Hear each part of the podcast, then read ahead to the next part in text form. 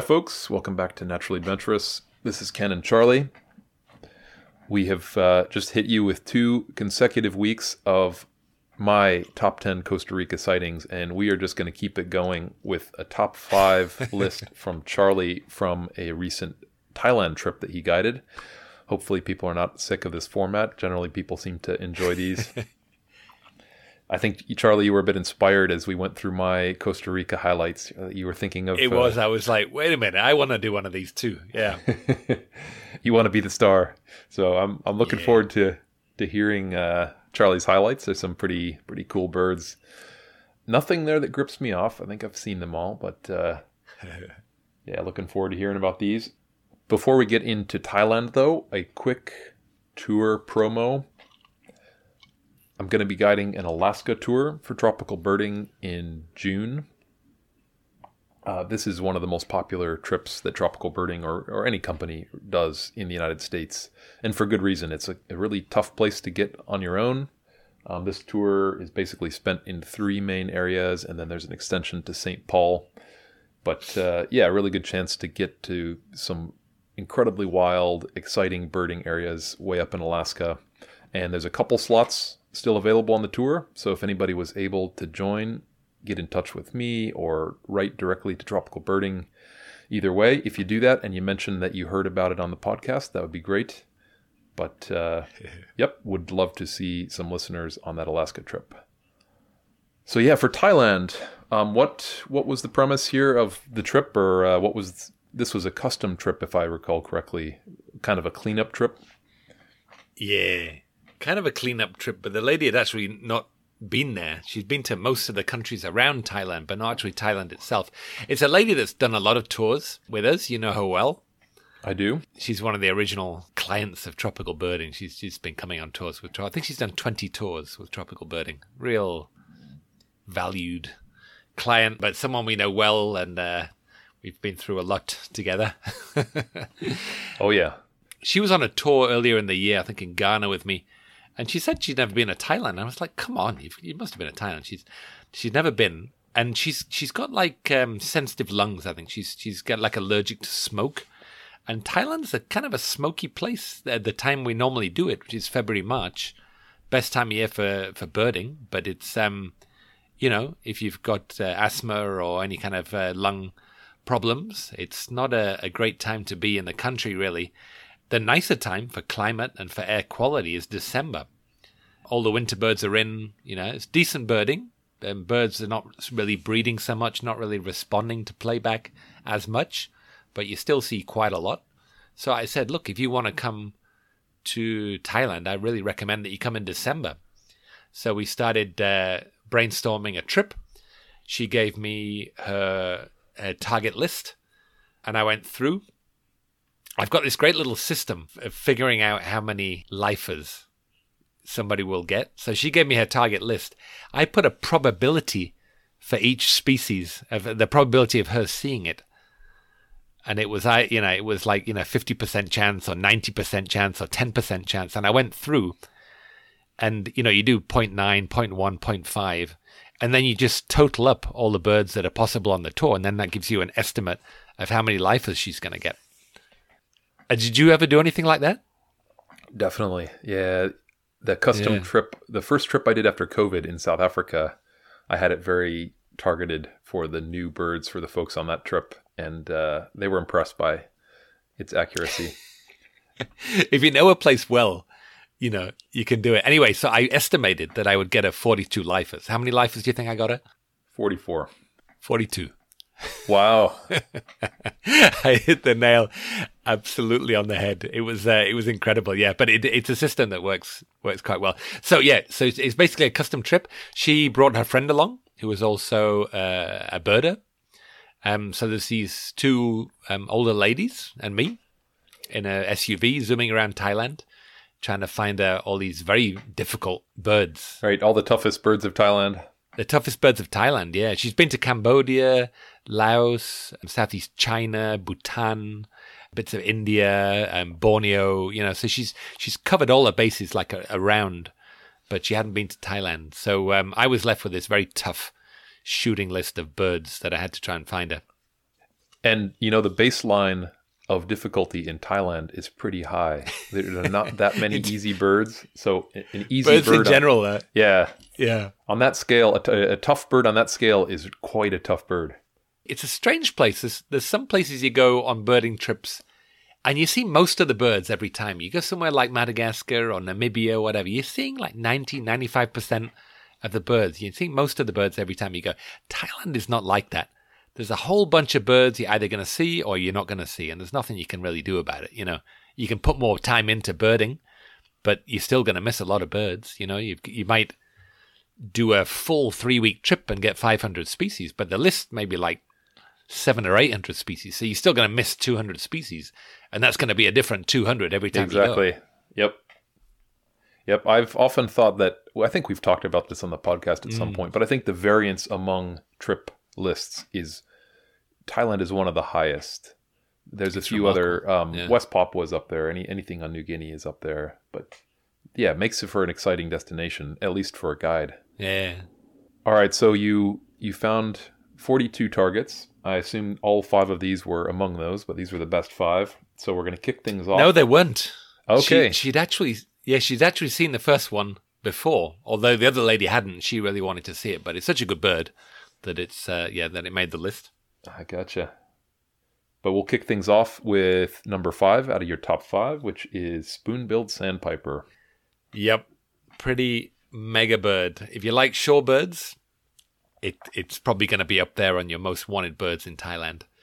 It's um so and a lot of Brits especially are very very into shorebirds and Oh, yeah. water birds and coastal birds. So you know, Proper is birding. like proper birding. Yeah, you want to be, you know, facing a gale and you know, Squinting through a scope, yeah, squinting through a scope and yeah, looking at some little brown thing.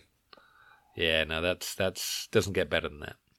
So yeah, it's it's just a totally unique little bird. You get these shorebirds, sandpipers, and stints and stuff, and they just you know run around in the mud, and you know they're not they're nice, you know, if you like that kind of thing. I actually like really like shorebirds, but this thing is just so weird and out there.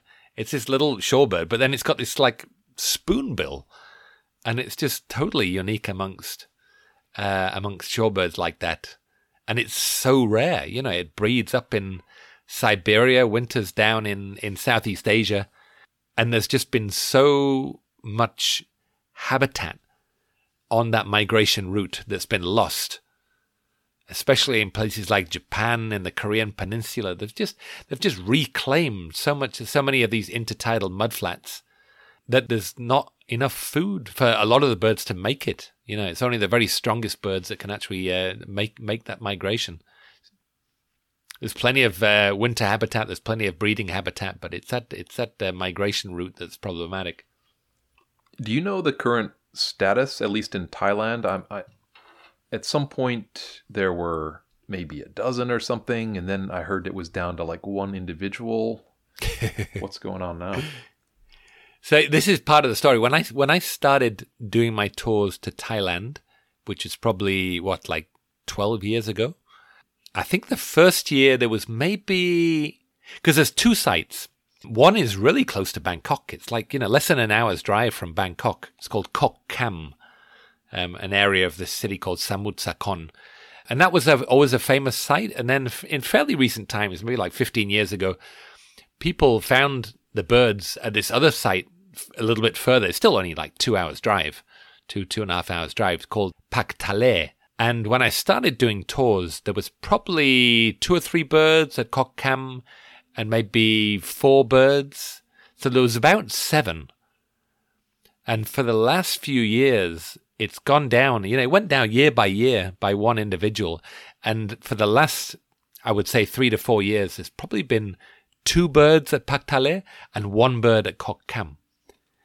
And they're very site faithful. I mean, they, they actually have Uh, a spoon-billed sandpiper visitors center in Khok Kham. And then that's exactly the spot where it comes every year. So you can you you drive into the parking lot and walk out there, and in that little salt pan, that's where it comes. You know, so and it's one bird, and the other ones as well because it's in salt. It's in a, like a salt farm, which looks a little bit like a like a paddy field. It's like a little a mud square or rectangle with a little mud mud wall around it. They kind of flatten it, and then they pump seawater in and let it evaporate off, and then they scrape the sand off. So they have huge areas of salt farms, and they seem to work really well as uh, as habitat for spoonbill sandpipers. And this bird is always in this general area. Yeah. So um, yeah. So I would say I would say three known birds, three regular known birds in Thailand. Wow, that's a very thin occurrence. I think isn't it still poorly known, like whether there might be some larger wintering populations in Vietnam or elsewhere? There may be some in Myanmar that are not well known. Uh, I think the Chinese sites are pretty well surveyed, and I think there's I don't know there may be 20 birds there. You know, I stand to be corrected, but there's a, a, a fair number. Like near Shanghai, there's some important sites. Um, so I think that's probably the, the site with the most individuals. I mean, it used to winter on the coasts of uh, India and stuff as well. There's probably some in um, in Myanmar, certain places. Sometimes other bir- birds show up on migration in Japan, but yeah, they, they tend to winter in, in Southeast Asia. Yeah, it certainly seems like one of those five or ten birds most likely to go extinct in my lifetime. There's a few interesting things that they're they're doing. They they've got this kind of Kickstarter program they call it. So they go up to their breeding sites. Well, at least they were. Probably not at the moment with all the the problems with Russia, but they went up. You know, over the last few years, and they found the the breeding sites, the sort of nests, and they would take eggs out of the nest, and then the birds would lay more eggs and they would incubate those eggs and, and rear the chicks. And then when all the birds set off, they would release these hand reared birds as well. So you would get double the number of birds joining the population every year. Doesn't seem to have worked. I think what's happened is that it's only the really the older birds and experienced birds are the ones that make it. And some of these birds are flagged. And one of the Thailand birds had a flag on its leg, and you could actually read it through binoculars. It's got like a letter and a number and a color. And that bird was, you know, 10, 11, 12 years old, you know. So I think it's these same birds returning. So one of these years, they're just not going to come back. You know, that's just going to get old yeah. and die. Yeah. And then I think they're going to be gone. So th- uh, th- for me, this is the best reason. If you're thinking about coming to Thailand, don't wait. You know, come soon, um, because it's a great place to see them, and then probably won't be around. The first time I saw a spoon-billed sandpiper in uh, that Pak Thale area you mentioned, I was much more moved than I expected to see this bird. It, you know, I know you're a a real uh, you've always liked endangered birds. It's never oh, affected me as much. You know, a lot of endangered birds, okay, there's thousands or tens or hundreds of thousands of them left, but that one really got me. Just the fact that I'm looking at one of like maybe a few dozen individuals, and this thing is migrated all the way from Siberia. It really kind of gave me the chills when I saw that bird. And, you know, it was simultaneously really exciting but also just tragic like it's it's not just a pure yeah. like woo yeah you know it's uh excitement and sadness mixed for sure. So. And the fact that it's so distinctive, you know, yeah. I mean, it's not like some analog of, of a little stint or something like that that's got, you know, a few extra little streaks on it. Something that's completely different. This crazy bill shape and different feeding behavior. I mean, it's just a, it's a fascinating little bird. It's really cool.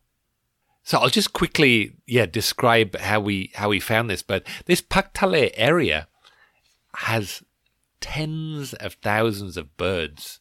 Mm. Thousands and thousands of, of birds everywhere. I mean, it's just an incredible number of birds and, and, you know, a lot of different species of shorebirds. And finding, you know, one or two birds out of this, these huge numbers is a, you know, it's a bit like finding a needle in a haystack. My first few years that I did tours, I would always get there and then quite often there'd be some birders there already. And then you know, it's a lot easier to spot a birder than it is a, a, little, you know, needle in a haystack. So you would always just make a beeline for the people and you say, have you got it? And they'd have it and, and you'd do it. I think I missed it one year and we're just looking everywhere and spending hours and hours. But it turns out there's a local guy called Mr. Deng and he um, and he keeps he keeps track of these birds. You know, he he does. He's paid to do censuses and he keeps track of their movement, so he knows exactly where they are. So I've got the, my last few tours, my, you know, three tours or so. I've always used this guy, and he just takes you straight to it. It's so much easier. So, um, but I, would sent him messages, and he just hadn't replied. So I, I, I turned up at his house in the afternoon, and we went out to do this little boat ride to the sandspit for these rare plovers. And I said, you know, you're available tomorrow morning. And luckily he was. So he took us up there and he took us straight to the spot. And we got there at 7 a.m. and he was, he was already on the bird. We just walked up to him and he points it out. But the, the neat thing about when we saw it was that until that day, only one bird had been seen at Pak Thale this year. You know, they've been, they may have been there for like a month already or more. And every, every time that people had seen them, they'd only seen one individual and we were the first group that saw a second individual. We saw one. Huh? He, he's looking at one. I'm looking at another, and he, we're looking at. Well, wait a minute, these are different birds. So, and that was quite a special moment, I think, just to confirm that that season two birds had turned up again. Yeah, significant when the numbers are as low as they are. Yeah, always a great bird to see for sure. Even if you don't yeah. like shorebirds, it's it's a wonderful one. but uh, yeah we will move up, onwards and upwards to your number four. It's a bird I've only seen once, actually. Which with, is with, with me uh, at the well, same time. Actually, that's right. You must have maybe twice then. With you and uh, and and our wives. Yeah, we were with our wives and Felix as well. We it glimpsed like a sort of bird. Uh, it was kind of a flyby, yeah. but then after we we split in southern Thailand, we had proper views of this bird. Probably at the place where yeah, you, you guys went, saw you it, but back. I'll wait for the story. Yeah. But anyways, the bird is uh, mangrove pitta, super cool habitat specialist.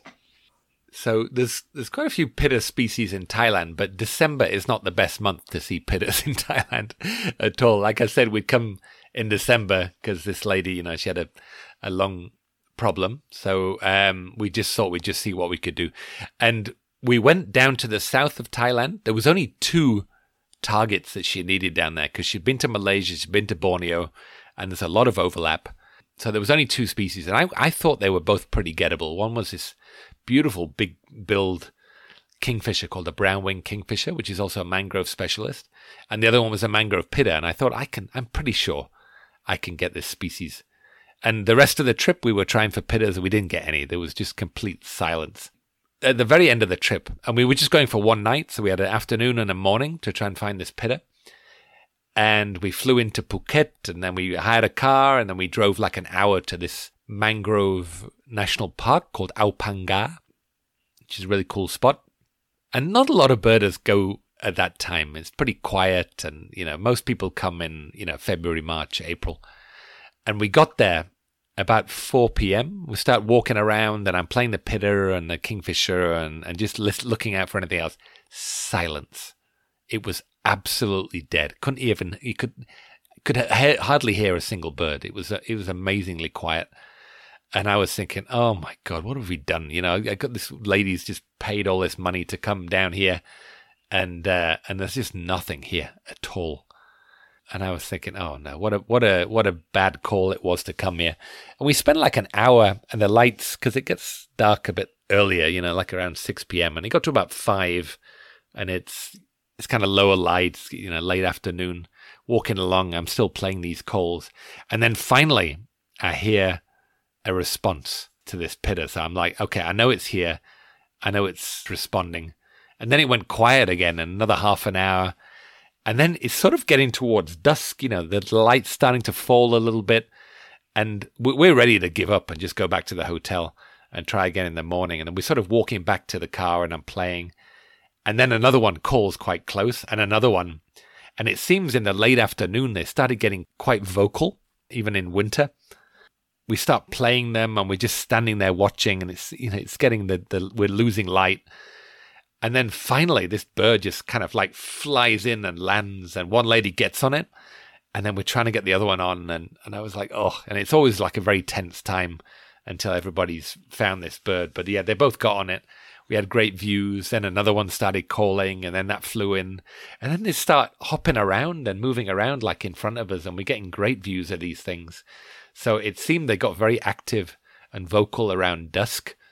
But the the whole thing that I'd planned to go down there and, and they were just not vocal and it was silent. I was I was just so you know, fearful that she was going to be a bit pissed off about going all this way for nothing. Success in the end. Yeah, and but pittas are so special. You know, oh, everybody yeah. loves to see a pitta. You know, any day you see a pitta is a good day. Is a good day. I think the fact that that one is so specialized to that mangrove habitat, mm. there's something mm. improbable about that to me. I think of pittas as being in kind of moist rainforest understory, but yeah. just seeing this pitta kind of on the stilt roots of a mangrove is just always yeah. so cool. All right, so up to number three. This is a great bird if you don't think that chicken like birds are cool, you need to go do some birding in Asia. I, you know, the first time I was in Asia, I sort of brought that mentality of like, eh, chickens. Yeah, chickens. Whatever. Yeah. I, w- I was never that excited about seeing like wood quail or even grouse. I, I've come around on grouse as well, but wow, there are some spectacular chicken like birds in Asia, among which is your number three, the Siamese fireback awesome name as well. Like that's got to be yeah. up there in the top like twenty or thirty coolest bird names. It'll be a good episode, eh? Coolest bird. We names. should do that. We should, along with the fluffy back tit babbler. Yeah. National bird of Thailand. Stunning, kind of like, and it's not it's not real gaudy. Some birds are colourful and real gaudy, you know, like a golden pheasant or something. This is like just classy, you know. It's this beautiful kind of bluish grey colour.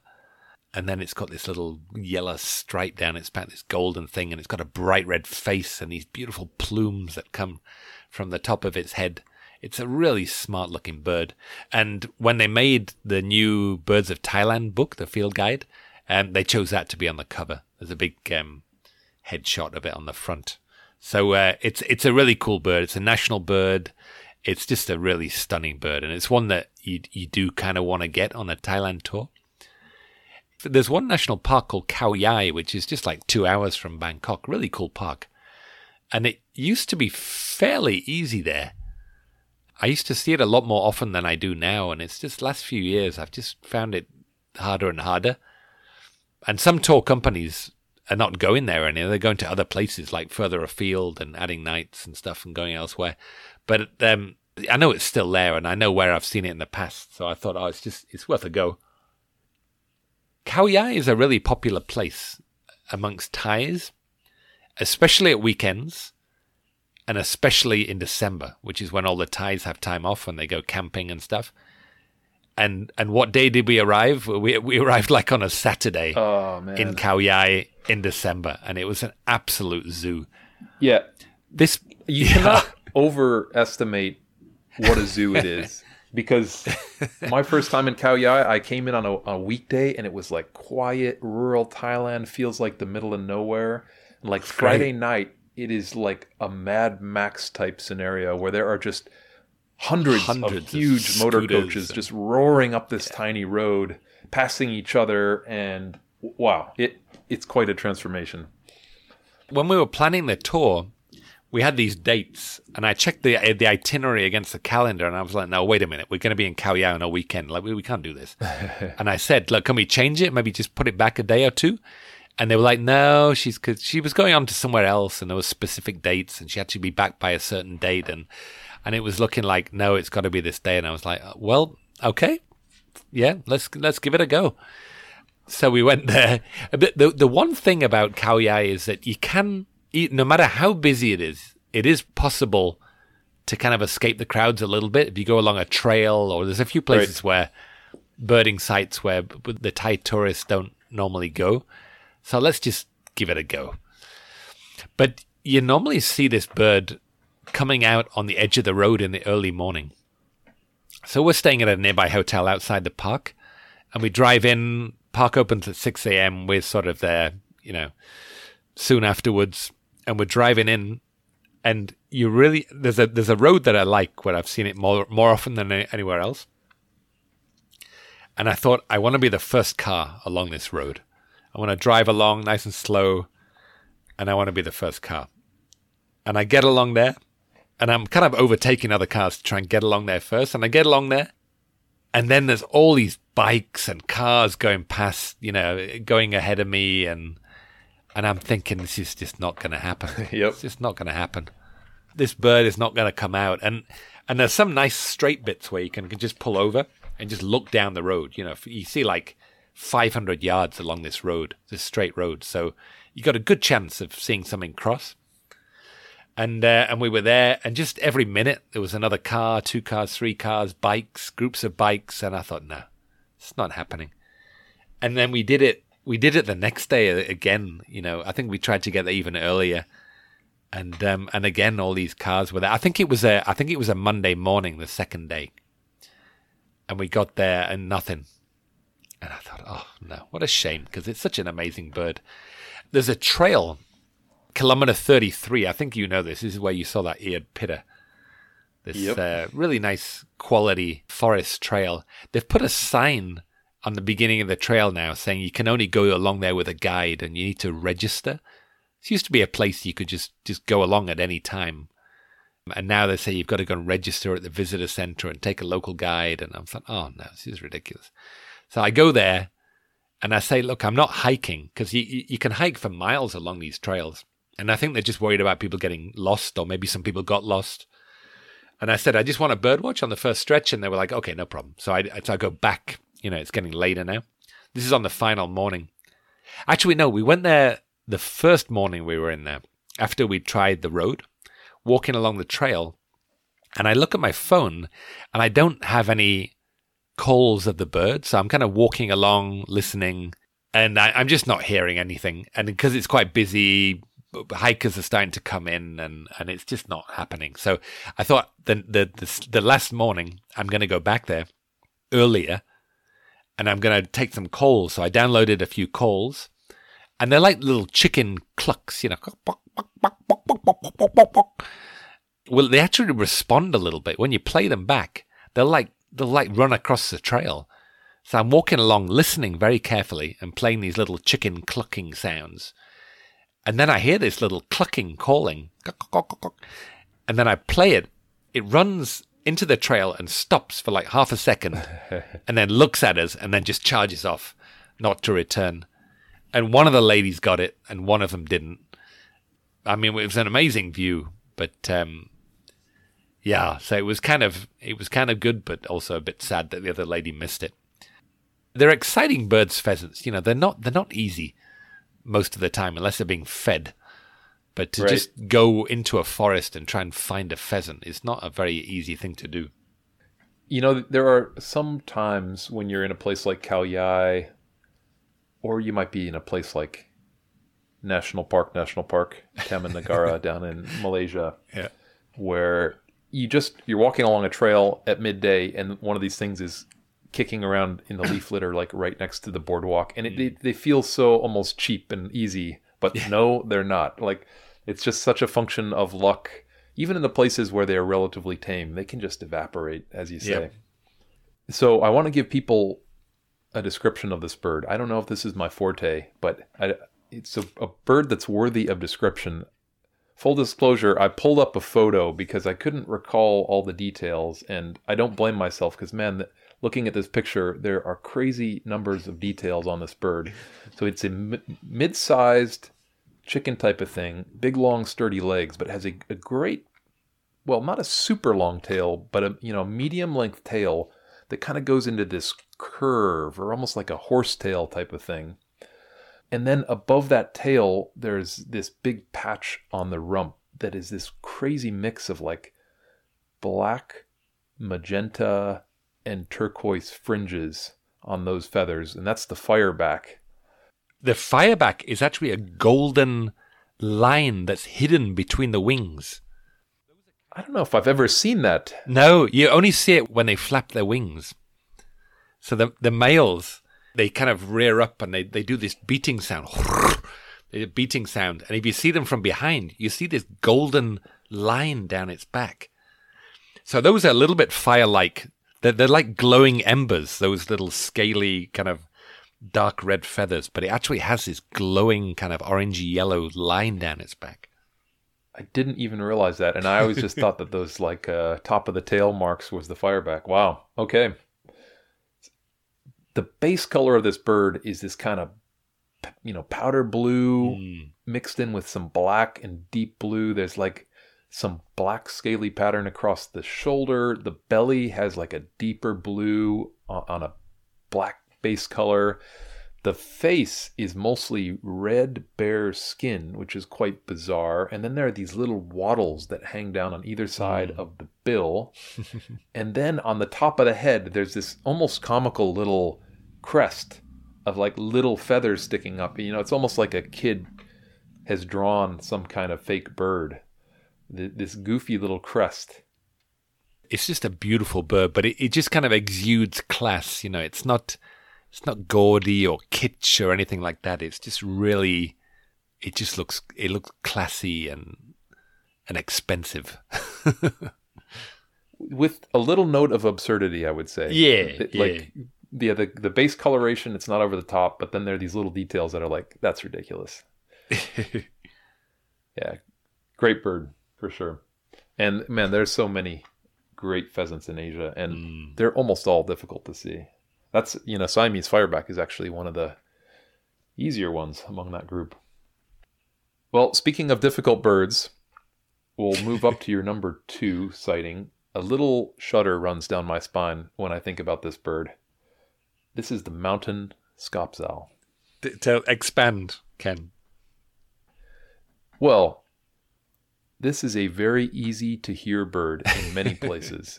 Basically, almost any mountain or hill forest anywhere in Asia, you can hear this bird. It seems to exist at remarkably high densities. Usually, when that's the case with an owl, it's not very hard to see, right? You, you walk around, you maybe go through a few territories, you call, the bird responds, or, or you might even just bump into them without even having to call them. None of those things is the case with this bird. it is just devilishly, bafflingly difficult to see consistently every time you look for it, Yeah. all around the continent. I just don't even understand how it can be as elusive as it is. I, I've only had one good view of this bird ever, and I've looked for it dozens and dozens of times. It's not the sort of bird that you want to see on a target list of birds you got to find somebody. You know, No. no. it's a weird one, eh? It's a weird one. Owls are kind of interesting in that each one has got its own little personality. Some give themselves up pretty easily.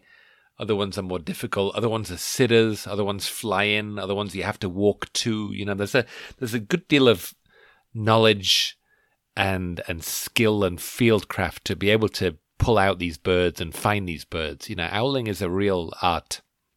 Yeah, so I saw this bird on the list and I was thinking, oh no. And we were passing this place. It's a place called uh, Doi Chang Dao. I think it's the third highest mountain in Thailand. And it has a beautiful temple at the base that's just in the lower little rock faces and all these steps going up and surrounded by nice forest and it's a real authentic temple. It's got monks walking up and down all day long. Lots of nice lodges nearby, nice restaurants. It's a really quite a cool place to bird and to stay. And this is one of these places where you, any time of year, you'll go there and you'll hear mountain scops owl calling. I've been there before. I think in the rainy season with a friend, and we and we went owling, and we heard the bird, and I said we're not going to see it, and I said I'll do play it just in case. And this thing actually came in fairly quickly and showed itself. So I was thinking that maybe it's a seasonal thing. Certain seasons it's it's more responsive than others. So I, I thought it was worth a try. I didn't hold that much hope in, in finding it for these ladies. As a backup, there's a forest quite near my, my house, like in, in Chiang Mai. There's a, a small mountain called Doi Suthep. And I knew this bird must be up there. And I thought, like before the a couple of days before the tour, I, I took my son up there. I've actually recorded this as a a bonus content episode for our patrons, so I won't go into too many details. But yeah, we went up and we found the bird up there, and we and we managed to call it in and see it. I mean, it took it took quite a while. yeah, so that was my backup. If I didn't get it at Doi Chang Dao, I thought when we come back through, we spend the night in Chiang Mai and, and we'll try we'll try for it on the mountain there. But we went out and yeah, maybe just around dusk, and we were trying for some other owls, and we didn't really, you know, we heard some, didn't see them, and then we went for dinner, and we thought because the Scops owls they normally call a little bit later, you know, eight p.m., nine p.m. So we thought we'll go for dinner, and then we'll go back out owling again. So we had this delicious dinner, and then we went out again. And it wasn't long before we had one calling. And I played it, and then it was kind of distant, and they got this two note, very high pitched call. They go beep, beep. And I heard them in the distance, try and walk closer, and it just keeps playing. And, and we had one a little close. I recorded it, and it, it just wasn't really coming in close, and I couldn't really get to where it was. And then I hear another one. So I, I start walking towards that. That's towards a temple. We were like on the temple entrance road, birding here. And we went inside the temple, which isn't locked at night or anything. There's a few temples often have dogs there, like feral dogs. And they start barking, and it's just the usual, you know, it doesn't help. It's not conducive to owling. But one dog starts barking, and we're trying to owl. And anyway, it, it, it shuts up in the end. And then we keep hearing more and more owls, and I'm always trying to walk towards them. And then I hear them towards the temple steps. So we like walk up to the temple steps and just walk up a few. And I play it and I can hear it again. And then there's, there's one calling quite close. And the way I saw it on Doi Suthep was by recording the actual voice, not playing a tape, but actually recording it and playing it, playing it back with its own voice. So hmm. it came in close enough for me to record it. And also there was two birds. One was higher pitched than the other. So I think it might be that males and females. Usually the higher pitched ones are the males. So there were both these were calling. And I think, you know, males and females respond differently to male and female calls. So I'm playing it back and then we try and, and I've got my, of course I've got my thermal scope here, scanning around. Nothing and then they kind of melt away and they're calling in the distance again and then i keep trying i try again and they come in again and i'm kind of shining up and just to see you know even if you get one flying you know we'll we'll still count it and be oh, happy that's a victory. That's yeah. a victory. Yeah. Get a get a bird just just flying across. So i'm kind of shining up in the trees. I'm calling back and i'm just waiting for this thing just to fly overhead. And it doesn't. Like they just kind of go quiet and another one starts calling and it just went on like this for a while. And finally, we had a bird calling, and it looks like I should be able to see it. There's this wall of vegetation. It's calling from the middle of it, and I'm looking around with my thermal scope, and I see a red dot. And and the ladies are down. They're like 20 steps down. It's you know it's pitch black, and I'm like, come up here quickly, quickly, quickly, and they're coming up, and then I I kind of shine a light on it, and I can't see anything. It's like, and it turned out to be like some sort of termite nest or something like that. This this red thing, and I was like, oh no. And I'm ready to give up. It's just really not happening. And then there's another one calling nearby, and and I think this was this this one is almost like directly overhead. And I turned the light because again you were you were mentioning before in one of the last podcasts that with the thermal scope you don't need to have a light on. So I turn the light off. I'm scanning around and I see this red dot overhead and then I'm kind of like walking back up the stairs a little bit just to get a little bit higher. And I look again, can still see the red dot. And I put my light on. I've got the bird. And I'm saying, come on, come on, come up here, come up here. And they're, you know, they're elderly and it's dark and there's no handrail and they're kind of looking up on these like steps. And, you know, often older people's balance is not quite as good. And, and they're getting sore necks looking up, and it's just you know there's all these things against us, and I'm thinking, oh, this is going to go, and I'm like, come on, it's gonna come fly. On. you can fly. do it. You can come on, you come up here, you can do it. And they get up there, and I'm shining, and I was like, can you see it? Can you see it? I was like, no, no. I was like, keep trying, please.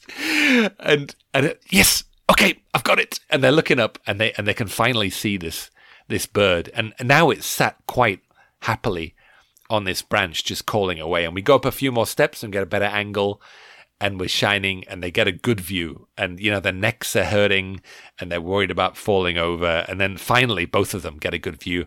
I get some, I get some photos and it's all a big success. And this, this was a major, this lady had traveled all over Asia and missed this bird probably more than any other she'd probably tried for it, you know, 10 times and missed it every single Yep. time. So this was a big nemesis of hers. And it was a big coup just to just to get that. I was like really happy to to get that bird for her. So yeah, that was quite an adventure. You know, I've occasionally, let's say I've had somebody who is in Southeast Asia for the first time, and we just happened to get a mountain scops owl on that.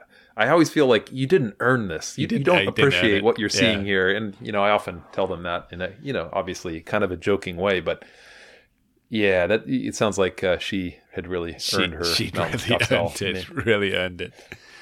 Tried over and over again. But yeah, you should definitely listen to um, the little bonus content episode I did with uh, with me and Felix going up this mountain looking for this scops because this was a nemesis of his. You know, he's only eleven, but he'd he, he'd like Haunted him for years. well, they, going back to when he was well. I mean, you know, at least you know three or four years he'd been trying to see this bird, and I think probably five or six times he'd missed it, and he was getting a bit pissed off, thinking that you know he was never going to see this bird. So he was delighted as well to find. He found it as well. He was he was using the thermal scope, and he actually spotted it.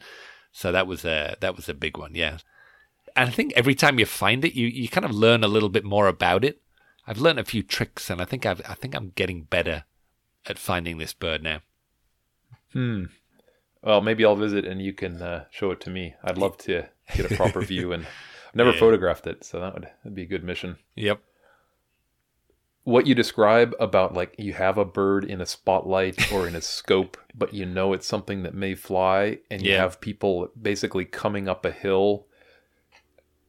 Oh man, I've been in that situation so many times, and you're just like willing them up the hill, right? It's and you're so just tense. willing the bird, like you, you know that there's no such thing as like telepathy, but you're you're just trying, you're exerting all the sort of force of uh, will that you can. a bit of urgency and a bit of concentrated effort can save you hours. Absolutely hours. Oh. yeah. Just a few seconds. Often when people miss Exactly. it, it's by like a second. If I'm saying get up here right now, you know, you, you move and you get there and you, you try and see the thing because otherwise you, it could be, you know, with this, you know, it could have been an extra three hour owling mission up this other mountain, you know, so it's, Hours of sleep uh, sacrificed. yeah, for one second of, you know, yeah. Right.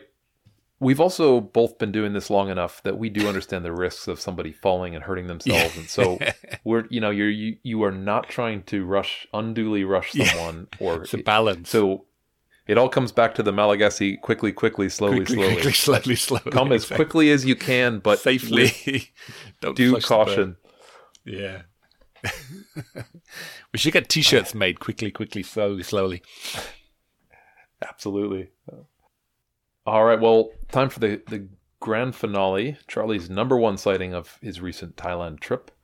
This is a bird I just saw for the first time last year. Pretty wide range, but just so difficult to see everywhere. Hmm. And this is red legged crake.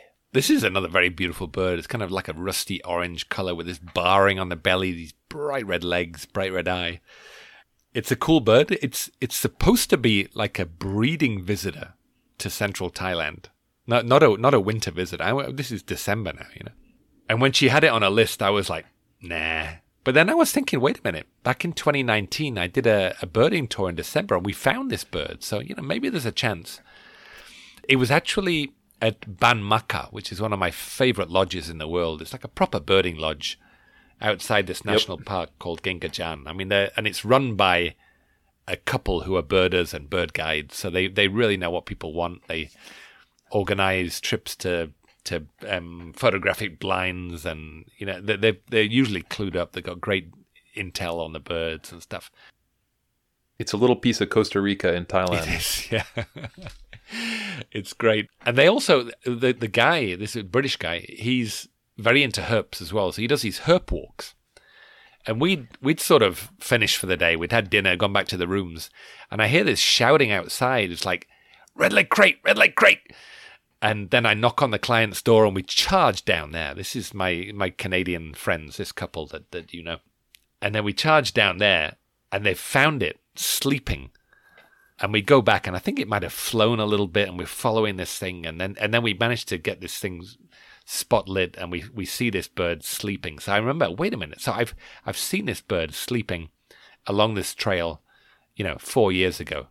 So after dinner, I actually left the clients. We did the list, we ate the food, and I thought, okay, you guys wait here for 20 minutes. I'm just going to go for a quick look.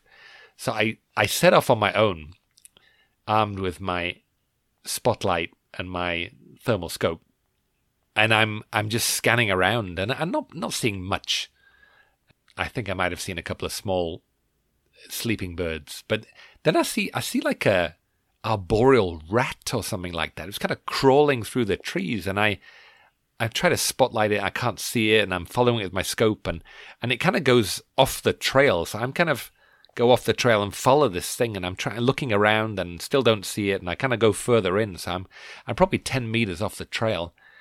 And then I, I lose it and this thing just kind of disappears. And I thought, oh, I'll just have a quick scan around here and scan, scan, scan, and then I just see this huge red dot above this this lake, just on a branch, maybe ten feet off the ground or eight feet off the ground.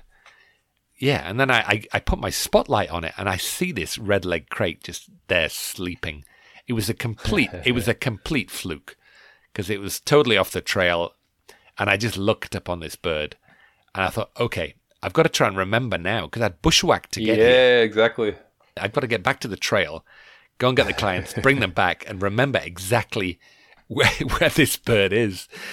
And Um, and having been in that situation many times, that is Yeah. so much more difficult than you think it's going to be. yep. Especially in the dark. So you know, I'm I'm I, I'm turning around every couple of steps, looking for little milestones or field marks, or you know, some distinctive trees or something.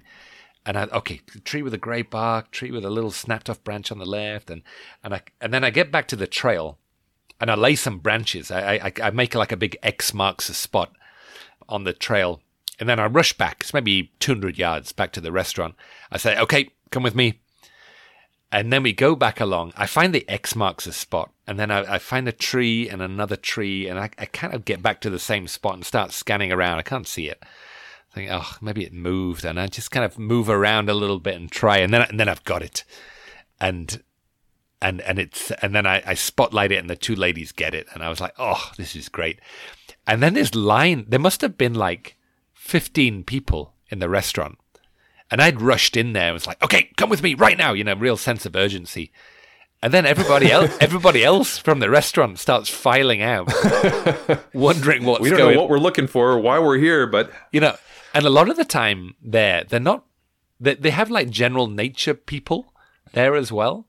These kind of Costa Rican uh, nature tour kind of people. right. I would say maybe half the people at Ban Maka are birders, and the other half are just you know general nature people. And all these people came and like, oh, what is it? What are you looking at like this? And and I'm kind of getting all these other people on there, and and everybody's like loving the whole drama of the situation. That there's this kind of like rare, was like, oh my god, how did you find that that bird? You know, and I looked like some like, and then the the owners of the lodge were like, oh wow, that's a really good find, you know, and and it was like uh, everybody was very impressed that I'd found this bird, and this other guy said like, how on earth did you find that? Like here of all places, so far off the trail, you know, and and and, it, and I just I just looked like a real uh, a, a real expert. It was it was pretty funny, but yeah, it was it was it was only the second time I'd seen the bird, and I really wasn't expecting to see it. And it's a gorgeous bird as well. This is like a full adult plumage. It's a weird thing with the thermal. I'm, there's still a learning curve, and I'm still not quite there. But you know, one of the things I've realized is that the tiniest little difference in perspective can completely hide a bird. Yeah. You know, sometimes it has the ability to look through vegetation if the vegetation is not very dense or Yeah. But but if you just get something behind some little trunk, I mean, I had in Costa Rica, I had this dusky nightjar that was just singing away overhead in a tree, like a big cloud forest tree, and I could not see this thing with the thermal or with any other way. I, I think it was basically must have been like nestled down on some mossy branch, and that pretty much blocks any kind of ther- thermal signature or eye shine, and very frustrating. But uh, I think if you move around and you find the spot where you've got the most heat, that's also going to be the spot That's where you've where got where you've a got the window. Uh, the- exactly. yeah, so that's quite kind of a a good way to do it. But the, one of the problems with it is it doesn't give you any sense of of distance. This thing could be, you know, 10 feet away or it could be 50 feet away. So you don't really know where to look. You know the sort of the position on a on you know in a 2D position, but you don't know how far back it is, which is quite exactly. It really helped on this trip. We we also got the other crake, the slaty-leg crake, which is another target of theirs. And this one we got at one of these wonderful feeding blinds, along with some other amazing birds, ferruginous partridges and bar-backed partridges and stuff. And this bird came in just at dusk to bathe in this little pond. So we got we got the double. You know, we got these two incredibly difficult crakes. So it was, uh, yeah, it was very successful. Wonderful place. It's really one of my favorite places to bird. Among all the dynamic places in Thailand where you never know what you're going to see, what birds, what mammals, I think Kaeng Krachan is the most dynamic of all of those. It, it's because you have this mix of like southern Thailand birds and mountain birds and lowland birds. I think I sent you a picture of it, but I laid to rest my probably my biggest mammal nemesis in the world. Yeah, which was the uh, the sun bear. I won't go into now. We, we maybe maybe maybe do a Thailand top five mammals, or but I, anyway, I, have I've done another little uh, bonus episode content for that one. But it it was a huge thing that I wanted to see this, and I'd missed it so many times. So I was really that was probably the thing that I was most overjoyed on the whole tour to see was this was this sun bear in Kaeng Krachan. But like you say, it's such a dynamic place no matter how many times you go there. Phil had a marbled cat walking across the road once. You know, he, he, there's black wow. panthers there. There's, you know, there's literally, you know, no limit on on what what you can see, and it's just a an incredibly exciting place to visit. There's, I think there's six different species of broadbills yep. uh-huh. in Kaeng Krachan, or maybe five. There's even the the primates. I think you have two different species yep. of langurs there's three different species uh-huh. of macaques, uh, a couple of which are really cool and slow yeah, lorises. Um, nah, it's uh, it's it's just a very exciting place. And it's funny because at Kaeng Krachan you kind of you've come across the plains of that central Thailand valley, like that big, incredibly densely populated river valley. You haven't seen a lot of natural habitat, and you just dip into the edge of this national park and all of a sudden you just start seeing stuff it's it's uh, i don't know i find it a kind of an abrupt transition you don't even go very far up the mountain and it's just so wild and i guess there those mountains are still quite well preserved and there's you know a lot of wild area on the other side of the border in myanmar and those mountains run all the way down into the peninsula so the tenasserim really, mountains yeah they go area. all the way along that thai Myanmar border, huge area of forest that's still preserved. There must be so many great places Imagine. in those mountains, but most of them are just inaccessible, which is why yeah. they're still there, why they're not destroyed. Okay, yeah, I feel uh, I feel quite tired after all that uh, exertion of uh, describing all these um, these amazing things. but um, yeah, it was a wonderful trip. I, lo- I love. I I live in Thailand. I've done so many tours here. I never get bored of it. It's just such an exciting place. So uh, yeah, really nice to recount these. Thanks for listening, Ken. Thanks for all your great questions. Thanks everybody for listening to this. Uh, big thanks to our patrons. Got a couple of uh, good bonus episodes for you uh, coming soon. And we're going to sign out with one of the birds I mentioned today, which is the mangrove pitta. It's got quite a cool call, which you'll hear. It's very uh, Quite a lot of pittas have, have a similar call to this, don't they? This kind of double note. Do you know what um, pitta is in Thai? Um, it's nope. nok, which is bird, and then teo leo. Nok teo leo. Teo leo is the sound that it makes. Teo leo. Teo leo. Ah. no, teo leo.